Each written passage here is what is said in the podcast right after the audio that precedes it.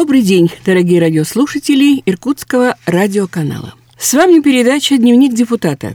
И у нас в гостях, по вашим многочисленным просьбам, депутат Законодательного собрания Иркутской области по четвертому избирательному округу, видный общественный и политический деятель, член комиссии по регламенту депутатской этики Антон Васильевич Романов. Сегодня мы вновь просим Антона Васильевича ответить на ваши вопросы, уважаемый радиослушатель, и рассказать о последних новостях, связанных с озером Байкал. Антон Васильевич, добрый день. Здравствуйте, Нелли Леонидовна. Здравствуйте, уважаемые радиослушатели. Практически месяц прошел со дня выборов в Государственную Думу Российской Федерации. Состоялись наши слушатели об этом знают, до выборы в Думу города Иркутска, до выборов в Законодательное собрание Иркутской области, о чем спрашивают вас наши радиослушатели. Вот я буквально процитирую Юрия Ивановича, нашего активного, спасибо ему за это, радиослушателя. Он э, сказал, вот в СМИ, говорит, э, как мы уже увидели, прочитали, все СМИ написали, что выборы прошли спокойно и на достойном уровне. Голосование шло три дня – и вот следующий вопрос как раз к вам, Антон Васильевич. Как вы лично относитесь к электронному голосованию? И он тут же мне рассказал, мы, говорит, прочитали, что вновь избранный депутат в Государственную Думу Щапов, за которого проголосовали большинство жителей, назвал большой ошибкой. Щапов – это все наши слушатели, я думаю, хорошо знают, может, кто-то не знает, это депутат Государственной Думы от КПРФ. Он баллотировался по одномандатному округу номер 93. Следующий вопрос от Тамары Иннокентьевны. Она просит вас огласить список, кто же прошел от нашего региона в Государственную Думу, и далее спрашивает такой общий вопрос. Как вы думаете, Антон Васильевич, в Государственную Думу Российской Федерации от нашего региона прошли люди ответственные и способные отстаивать позиции нашего региона? И что вы можете сказать, следующий вопрос, о новой партии «Новые люди». Кто они? Что их выделяет среди других партий? Что они обещают? Ну и еще один вопрос, который не всем понятен радиослушателям, поэтому просят вас пояснить, как бывший экс-губернатор Сергей Георгиевич Левченко тоже прошел в Государственную Думу. Я думаю, вы расскажете, я сразу оглашаю весь перечень вопросов, но потом пойдем по порядку. Просят вас рассказать, кто же был избран в законодательное собрание. Ну, а потом поговорим, перейдем к другой теме Байкала. Итак, давайте начнем с выборов. Электронное голосование. Ну, я хотел бы сказать нашим радиослушателям, что не только нововведением было электронное голосование, но и трехдневное голосование. А по некоторым территориям это было еще и голосование вне избирательных участков. Ну, как в народе это называли голосованием на пеньках, то есть на лавочках, возле подъездов, автобусных остановках. В Иркутской области этого не было. На дому, на да, дому Ну, на дому, на дому это отдельная тема, это по вызову, по заявке. А когда просто выезжают члены избирательной комиссии, ставят ящик и предлагают людям проголосовать, ну, это, конечно, ни в какие ворота не лезет. Что касается голосования трехдневного и голосования электронного, то я думаю, что это неприемлемая практика. Она ставит под сомнение легитимность выборов, их законность, постольку, поскольку нет никакой гарантии, что сейф-пакеты, которые хранятся в помещении избирательной комиссии две ночи, не вскрываются, не подменяются и так далее, потому что, ну, таких случаев, вот я по голосованию 2018 года по выборам в законодательное собрание и имели такой опыт и такую практику, что пакеты либо надорваны, либо, в общем-то, они не заклеены соответствующей лентой, да, то есть их э, вот целостность не гарантирована, то есть мы могли усомниться в этом во всем. Что касается электронного голосования, то здесь вообще ни в какие ворота тоже все это не идет, потому что, уважаемые радиослушатели, это голосование не подлежит никакому контролю со стороны избирателей. Дело в том, что сначала те голоса, которые подают избиратели в электронным способом через госуслуги, они обезличиваются. То есть кто проголосовал, сколько проголосовало, когда проголосовало, это просто нельзя установить и проверить это вообще нельзя. То есть если бумажные голоса бюллетени можно хотя бы пересчитать, то это и перепроверить невозможно. То есть, ну вот сейчас по Москве, мои товарищи недавно приехали из Москвы, то есть там одна тема муссируется о том, сколько вбросили голосов по электронному голосованию, потому что ну, ситуация такая, когда пересчитали голоса бумажные, то есть э, реального голосования, да, победили одни депутаты. то есть э, кандидаты в депутаты. Как только добавили электронное голосование, то 95% подавших голоса проголосовали за «Единую Россию». Но есть такая наука, теория вероятностей, согласно которой происходит распределение голосов. То есть если вот э, за какого-то кандидата голосует определенное количество процент голосов избирателей в эту сторону, э, за в эту сторону, то есть за либо против процент голосования, он не изменяется от увеличения количества проголосовавших.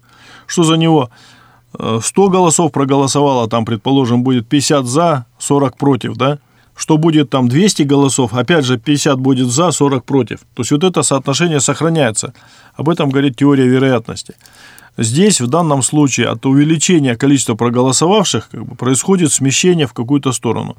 Есть у нас такой специалист, математик Шпилькин, это как бы всероссийская такая величина, известный человек, который постоянно анализирует результаты. Ну и он выводит цифры тех участков и тех территорий, где, в общем-то, произошла фальсификация, причем значительная. По его данным, в Москве и Московской области такая фальсификация была. Значит, по его же данным, кстати, надо отдать ему должное, да, что в Иркутской области не наблюдалось фактов вот такой фальсификации. Ну а в центральных округах там и, как сейчас называются, электоральные султанаты, да, да, это территория, где 99% голосуют, да, и 99 за Единую Россию, за кандидатов единых. Там как бы эти э, вопросы даже не имеют смысла рассматривать. Им, конечно, далеко до рекорда Северной Кореи, согласно которому там однажды проголосовали 100% за Компартию Кореи, да, и 100% за ее кандидатов. Но у нас пока таких результатов нет, все-таки какие-то доли процента голосуют против в этих электоральных султанатах. Но свободу выбора, свободу волеизъявления избирателей можно поставить под сомнение. Ну вот интересно, Антон Васильевич, как вы, если заглядывать вперед, уже месяц прошел действительно со дня выборов, угу. дебаты, особенно в Москве и в Питере, до сих пор идут протесты какие-то. Да. Ну, вроде все внешне все спокойно. Как вы думаете, приживется ли все-таки это электронное голосование? Следующие уже выборы будут? Вы знаете, это просто элемент манипуляции голосами избирателей. На мой взгляд, если поставлена задача любой ценой победить правящей партии, то она и будет достигаться любой ценой. Как говорили классики, не так важно, как проголосуют, важно, как подсчитают. И единственный способ, чтобы этого не допустить, это надо повышать явку, приходить, отдавать свои голоса, в том числе в бумажном виде, последний день, голосовать бюллетенем, для того, чтобы не было возможности этот голос украсть. Поэтому я думаю, что это какое-то время будет продолжаться, пока окончательно не подорвет доверие к э, процедуре выборов когда выборы, в общем-то, население признает нелегитимными. А вы не располагаете информацией, как же все-таки электронное голосование прошло у нас в Иркутской области? В я, Иркутске, в частности. Я не смотрел на это голосование, то есть не знаю, не смотрел. Ну, давайте к следующей передаче, если мы ну, будем ну, вот готовить. если можно, будьте Да, добры, конечно, мы все, все поднимем. Хорошо. Теперь о составе Государственной Думы. Кто прошел? Сколько человек? Семь, да? У нас... По-моему, только вчера закончились окончательные дебаты по поводу седьмого. Ну, ситуация такова по нашим депутатам. У нас прошло четверо кандидатов по одномандатным округам, три кандидата по партийным спискам, да. По одномандатным округам прошли Михаил Щапов, КПРФ, Антон Красноштанов, Единая Россия, Сергей Тен, Единая Россия и Александр Якубовский по северам, Единая Россия. То есть три человека от Единой России и один человек от КПРФ. По спискам прошли Василькова, Единая Россия по списку, это женщина-москвичка, которая здесь стояла в списке четвертой, по-моему, если я не ошибаюсь, или третья, или четвертая она стояла. Но важно то, что перед ней все стоявшие перед ней кандидаты в депутаты от «Единая Россия», они отказались от своих мандатов в ее пользу. А вот давайте назовем все-таки. Значит, первым оказался губернатор. Да. Но это Далее было ясно. мандат перешел к Козлову хирургу, которого да. всячески изругали в социальных сетях, да. что, дескать, делать ему нечего. Да. Он с удовольствием отдает мандат э, Алдарову Кузьме. Алдарова. И вот на Алдарове начались ну, Дебаты, на самом деле, споры. я думаю, что никаких там споров не было. Не Ал- было Алдаров. Да? Во всяком случае, это споры были среди тех людей, которые слабо разбираются в ситуации. На самом деле, я думаю, что Алдаров, в общем-то, изначально знал, что он не будет депутатом Государственной Думы, потому что Но Василькову поставили, вернее, так сказать, наверное, нельзя особенно, потому что неизвестно, это все зависело от того, сколько мандатов получит а, Единая Россия на выборах. Ясно было только одно, что первый мандат он не получит. Если будет два мандата, он, возможно, бы и получил. Но первый мандат он получить не должен был, потому что Василькову поставили для того, чтобы она а, была депутатом Государственной Думы. Ни для чего другого. То есть просто так десантировать человека из Москвы не будут. Второй человек, который получил депутатский мандат по спискам КПРФ, это Сергей Георгиевич Левченко. Тут был вопрос такой. Да-да, непонятно, дескать, как бывший экс-губернатор попадает в Государственную Думу. Ну, никаких проблем тут нет. Он же не поражен в правах, как и любой другой гражданин России. Значит, он может участвовать в выборах депутатов, да, и в случае победы он становится депутатом Государственной Думы. Ему предлагали, то есть, вернее, предлагали не включать его в список были такие предложения, ну, по слухам тоже, от э, администрации президента, она не очень хотела его видеть в составе депутатов Государственной Думы. Но постольку, поскольку никто не ожидал, что по нашему региону КПРФ наберет столько голосов, а по нашему региону, я напомню, в этот регион входили А. Иркутская область, Б. Якутия и В. Магаданская область. В Магаданской области и в Якутии, то есть в Якутии вообще КПРФ победила по спискам Единую Россию. В Магаданской области она тоже набрала очень большое количество голосов, даже никто не ожидал, что это будет, потому что это впервые она набрала столько голосов. И в Иркутской области неплохо она выступила, и общий результат по спискам, по выборам, по спискам в этой региональной группе, которая объединила Иркутскую область, Якутию и Магадан, КПРФ выступила лучше всех. Поэтому Сергей Георгиевич вполне естественно стал депутатом Государственной Думы. То есть в КПРФ по-прежнему верят. Да, и третий, третий мандат по спискам получили новые люди. Да. Ну вот давайте на Тамара Иннокентьевна ответим. Прошли, как, на ваш взгляд, люди ответственные, способные отстаивать позиции нашего региона. Знакомые лица здесь кто у нас? Да все, все знакомые, да? Конечно, нет незнакомых. Пожалуй, вот только Василькова и представитель новых людей по спискам прошедшие, значит, угу. они как бы нам неизвестны. Но э, тут даже вопрос этот стоять не может никак. Постольку, поскольку в Государственной Думе действуют не лица, не люди, не депутаты, а партии. То есть есть вещи, которые можно делать в одиночку, а есть вещи, которые можно делать только сообща, имея большинство голосов. Вот эм, Сегодня в Государственной Думе «Единая Россия» имеет конституционное большинство голосов. Я лично не просто удивляюсь, я в недоумении, каким образом они могли получить конституционное большинство голосов после таких чудовищных провалов, как пенсионная реформа. Но это говорит о том, что у нас гражданское общество, если хотите, да, не развито, и что у нас нет а, вот такой системы консолидированного выражения общественного мнения и позиции соответствующие. Как? Ну вот 62 процента населения оценивают отрицательно работу органов государственной власти, а Единая Россия, которая олицетворяет эту работу, значит, она проходит в Государственную Думу. Это удалось благодаря трюкам. Какие трюки? Ну, первое, одномандатники, которые шли от Единой России в Государственную Думу, они никогда не афишировали, что они от Единой России. Они как бы применили такую тактику малых дел. А вот мы зато площадки делаем, а зато вот мы подъезды убираем, а зато мы улицы ремонтируем. Теория малых дел – Зато мы вот это вот бабушек через дорогу переводим, зато мы там хороводы водим и прочее, прочее, прочее.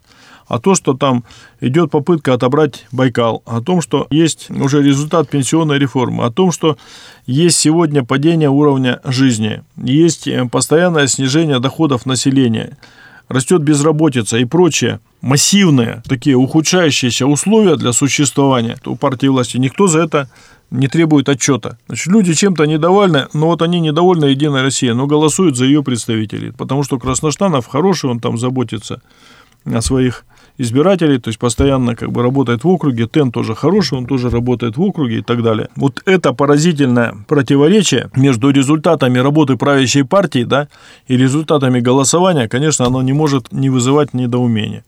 Поэтому когда мы говорим о том, способны ли они отстаивать позицию Иркутской области, я думаю, что не способны. Почему? Они будут голосовать так, как им прикажет партийное руководство. То есть там существует партийная дисциплина, и деваться там некуда. Это первое.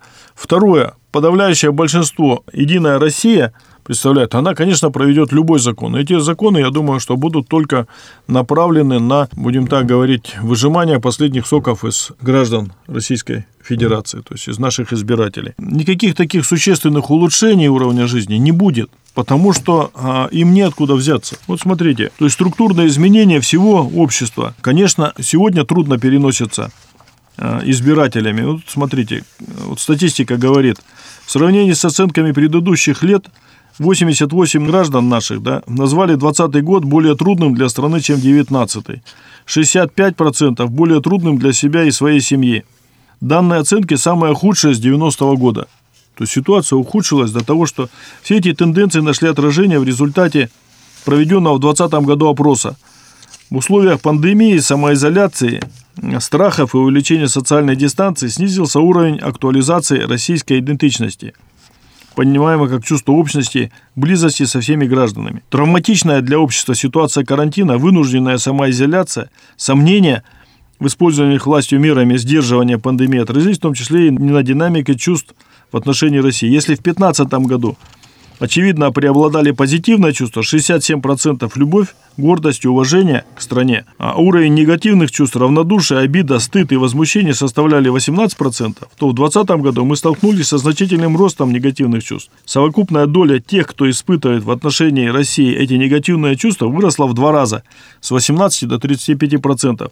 Особенно заметно выросли чувства обиды и стыда с 7% до 16% и упало чувство гордости с 24% до 14%. Это объективные данные социологических опросов. Почему люди не верят в будущее, почему они, им стыдно за страну, потому что нам говорили о том, что вот у нас есть выдающиеся достижения, да, изобрели вакцину первыми в мире, хорошо прошли первую волну пандемии, да, сегодня Россия занимает первое место по количеству смертей от ковида. То есть что же это за достижение такое? Когда мы видим, что разворачивается ситуация крайне негативная в отношении нашего населения, когда болеет колоссальное количество людей, смертность бьет все рекорды, да, и конца края этому не видно. Это, естественно, подавляет чувство, так сказать, гордости, да, и наоборот, чувство разочарования, страха порождает и пессимизма. Ну, и... У нас очень процент маленький э, вакцинирован. Если там, по-моему, в Америке, если мне память не изменяет, 49, где-то в Германии 45, а в России, по-моему, 11, где-то я прочитала. Вы знаете, проблема не в том, что люди вакцинированы мало, а в том, что и даже вакцинированные, они болеют и умирают. Ну, это да. Это вот да. она проблема. То есть люди говорят, мы считали, что вот эта вакцина там поставил, как это было, прививка от оспы, от туберкулеза и так далее, она там на годы, ну, на всю жизнь фактически, да, то сегодня-то мы видим, что его поставили эти прививки, через полгода она уже не работает, надо ревакцинацию. А главное, что это все в срочном порядке, будем говорить, применяется без должной адаптации, апробации, без клинических испытаний, да, ну, фактически идет вот такая вот игра, то есть, вернее, движение на ощупь, как в брод, там, не зная брода, вернее, по воде, да, на ощупь найти вот эту самую правильный путь. Ну и кроме всего прочего, люди-то ждут чего? Люди ждут лекарства, то есть не вакцины, а лекарства от э, коронавируса, для того, чтобы можно было просто-напросто его излечить в нормальных условиях. А сегодня вот э, с нашей области, с губернаторского штаба, который занимается этой проблемой вместе с депутатским корпусом, идут очень тревожные вести – Хотя выделены дополнительные средства вновь. Дополнительные средства выделены для того, чтобы увеличить койки, закупить аппараты искусственной вентиляции легких, закупить препараты, делать выплаты врачам и так далее. И мы видим на фоне всего вот этого ухудшения ситуации социально-экономической угрозу секвестра бюджета. То есть, когда статьи расходов федерального бюджета на здравоохранение, вообще на все социальные нужды, они резко сокращаются. И мы видим, что эта тенденция, она на фоне санкций, на уровне падения экономики, да, то есть ухудшения экономики, которая впадает в рецессию, сегодня перспектив вот таких вот, вот подъема каких-то, что мы доживем до светлого будущего, не пока, просматривается. Да, да, не просматривается. Ну, вы знаете, очень печально, что и плановых больных теперь вообще опять не придется лечить. Все позакрывается. Ну, конечно. Это ну, вот самое по- страшное, по-моему. Последнее сообщение, что областная больница прекратила прием и переходит под перепрофилирование да, под ковидный госпиталь. Угу. Да, это все факты очень печальные. Хорошо, движемся дальше. Вот вопрос опять-таки, тут просто коллективный, просили вас ответить. Что вы можете сказать, Антон Васильевич, о новой партии «Новые люди»? Кто они? Что их выделяет среди других партий? Ну, действительно, новые люди впервые получили представительство в федеральном парламенте. Этот феномен, конечно, должны исследовать социологи, да, и политологи, постольку, поскольку, начиная с названия, да, это партия странная. На ваш взгляд? Ну, конечно. Ну, например, название «Новые люди». Вот на этих выборах они были новыми людьми, да? Они пойдут на следующую то есть на следующие выборы они уже тоже будут... уже. Да, это тоже будут новые люди, или это уже будут старые люди, или партия проведет ребрендинг и станет какой-то другой партией. То есть нельзя же постоянно и ходить на выборы с этим названием «новые люди», потому что они, конечно, уже на следующих выборах будут старыми. Кто это... лидер этой партии? Давайте назовем.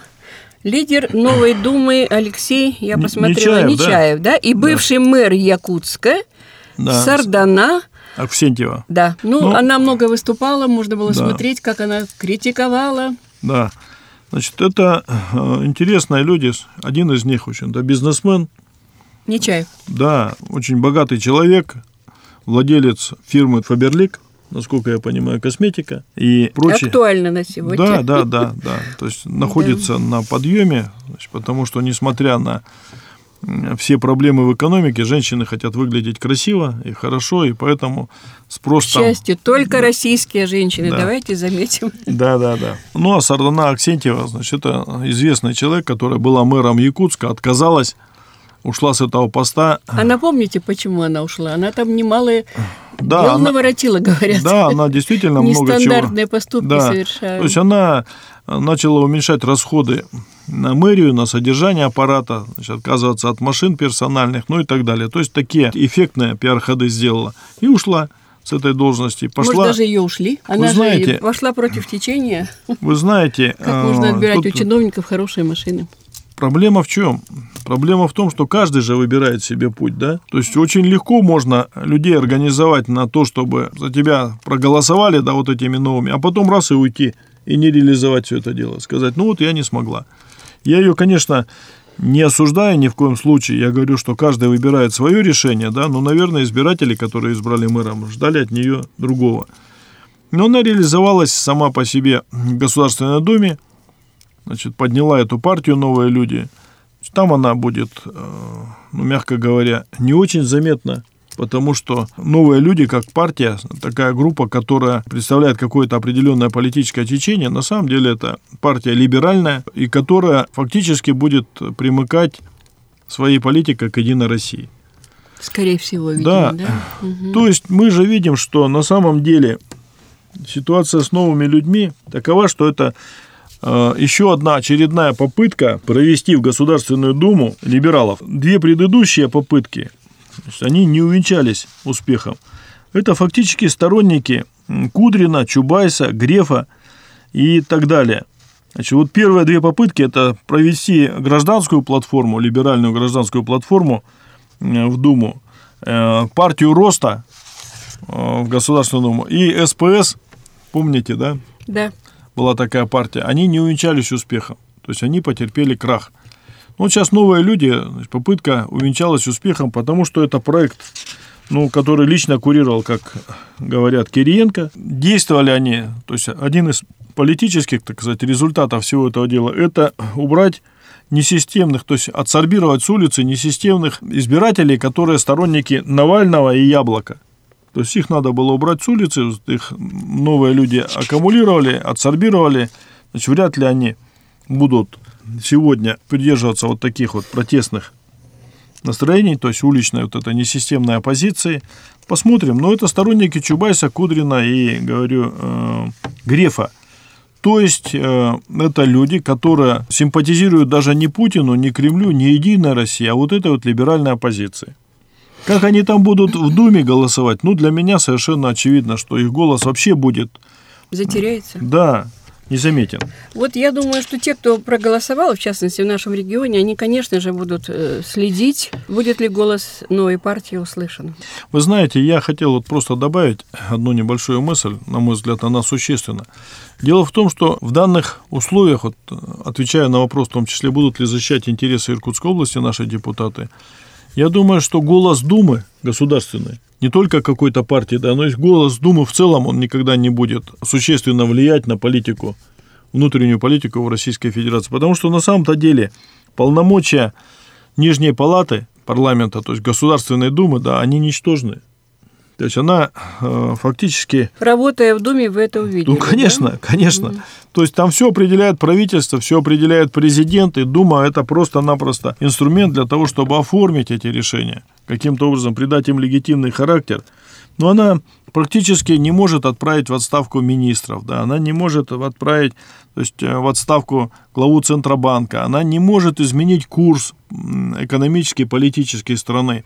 То есть она не может влиять на самое главное, существенное решение страны. То есть это орган практически декоративный. И в отставку не могут, а утверждать будут, да? Ну, она утверждает только тех, кого ей предложили. Вот, например, предлагает премьера, да, то есть его будут утверждать Государственная Дума. Угу. Но а, если она трижды не утвердит премьера, ее распустят.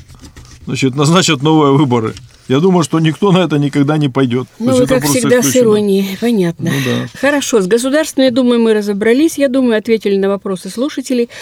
Э, будьте добры, про э, законодательное собрание. Кто был избран? Ну, законодательное собрание тут есть, э, безусловно, известные, то есть, вернее, как бы ожидаемые результаты, а есть результаты совершенно неожиданные. Но ожидаемый результат это победил Алексей Крашнаштанов, депутат Государственной Думы, в прошлом депутат Законодательного собрания, депутат городской думы, ну и глава вот этого самого клана Красноштановых. Он уже даст... так, да? Клан Красноштанов. Их действительно сколько уже их? Ну, только в городской думе их пять человек. Да вы что? Да, то есть их достаточно много, там родственников и тех, кто, ну, будем так говорить, аффилирован с этой группой. Их достаточно много, и вот один из них сейчас сегодня будет, сын его будет Антон Красноштанов представлять область в Государственной Думе, сам Алексей Красноштанов будет в законодательном собрании, и там есть сын Дмитрий Красноштанов, он депутат городской думы. Здорово, семейственность у нас набирает. А вы знаете, это очень такая важная тенденция, значит, социологическая. Она же не только в нашем регионе, конечно, по конечно. всей стране. Вот да. сегодня депутаты Государственной Думы от Иркутской области – это сыновья депутатов Государственной Думы. То есть так-то Якубовский, да, уже, да, Красноштанов, Тен. Значит, кто это? Это же не люди не с улицы, да, не просто-напросто люди, которые там уже были, то есть их отцы там уже были – и они представляют интересы определенных таких вот семейных кланов, группировок. Ну, посмотрим, как будут работать. Критика есть, я говорю, в соцсетях, угу. кто сидит, а молодые. Очень интересные результаты выборов по второму округу, это Октябрьский район, э, в законодательное собрание. То есть мандат был освобожден после того, как Александр Семенович Битаров ушел в отставку. То есть мандат этот сложил полномочия, да, и там были назначены досрочные выборы. Основными претендентами были Александр Квасов и Александр Качин. Первый представлял гражданскую платформу на выборах, да, и поддержан был Единой Россией, а второй представлял КПРФ. Он второй секретарь Октябрьского райкома КПРФ. Между ними развернулась борьба. Но абсолютное подавляющее большинство э, политических обозревателей были на 100% уверены в победе Александра Квасова. Причем без особой борьбы, потому что адвокатам и политтехнологам Александра Квасова удалось э, снять с выборов по суду основного конкурента Александра Квасова. Его сняли. Но надо отдать должное, что адвокаты Качина, да, э, проявили тоже такую волю к победе, да, и в суде в Новосибирске отстояли его право участвовать в выборах. Он вернулся в списке кандидатов, да, и победил. Причем с фантастическим результатом. Ну, вот это интересная цифра, да, и анализ. То есть очень большое количество голосов, больше 9 тысяч. Ну, чтобы понять, сколько это человек, то есть сколько это избирателей, Должен сказать, что даже Александр Семенович Битаров набирал меньше голосов по этому округу. Во всяком случае, Битарову хватало 9 тысяч голосов для победы над любым конкурентом. Даже над таким мощным конкурентом, как Гайдар Мамедович Гайдаров в свое время, который набрал всего 6 тысяч голосов. Так вот, на этом округе Александр Качин набрал почти 13 тысяч голосов. То есть фантастическая цифра совершенно. Чем это объяснить, как думаете? Я думаю, что это можно объяснить как раз протестным голосованием. То есть фактически Александра Качана никто не знал. Да, новое имя. Да, надо. Интересно, он очень снял ролик в соцсетях, да, то есть, которая повысила его известность, собственно говоря, за который его и попытались снять с выборов. То есть он там под музыку, да, э, сделали такой перформанс, значит, ну или мини-спектакль, да, или видеоклип, где на речитативом говорили, что лучше качать закачано, чем квасить заквасово. Да. И э, молодежь все это дело подхватила, качай, качай, закачано. Заканчивался этот ролик Марсельезой. Там отречемся от старого мира, да, отречем его прах с наших ног. То есть суд посчитал, что это нарушение авторских прав на Марсельезу, да, и его решили снять с выборов. Угу. Ну, конечно, это бред потому что Марсельеза – это достояние как бы человечества, это как бы уже культурное наследие, и снять за это человек, который использует Марсельезу в своем ролике, ну, это то же самое, что снять за интернационал. То есть нельзя этого делать, на него нет никаких авторских прав, да, то есть никто не может эти авторские права предъявить. И поэтому суд Новосибирский восстановил. Как только он восстановил его в правах кандидата, в результате, конечно, люди воспрянули духом и решили из чувства протеста, из чувства, так сказать, засилия проголосовать за него. Поддержку выразить. Да. Ну, должен сказать еще следующее, что Квасов Александр, он очень эффективный депутат городской думы. Да, он был у нас Он очень активный, да, он угу. очень толковый депутат, очень грамотный, разбирающийся депутат. И, может быть, многие избиратели, во всяком случае, некоторые его сторонники подумали, что, Саша, зачем ты пойдешь в законодательное собрание, там тебе нечего делать, а вот если ты уйдешь с городского округа, то для нас будет это очень плохо, потому что те проекты, которые там ты возглавлял, проводил, они останутся незавершенными. Ну, как бы там ни было, это вот как раз такой тревожный звонок для «Единой России». Должен сказать, что по спискам а, КПРФ а, шла ноздря в ноздрю с «Единой Россией», особенно в Иркутске, в других как бы крупных городах. И это тоже, в общем-то, сигнал для того, чтобы избиратели поняли, что позиции «Единой России» они теряются, тают, и так продолжаться долго не может. И если будет так продолжаться, то никакое электронное голосование, значит, выездное трехдневное голосование от поражения эту партию не спасут.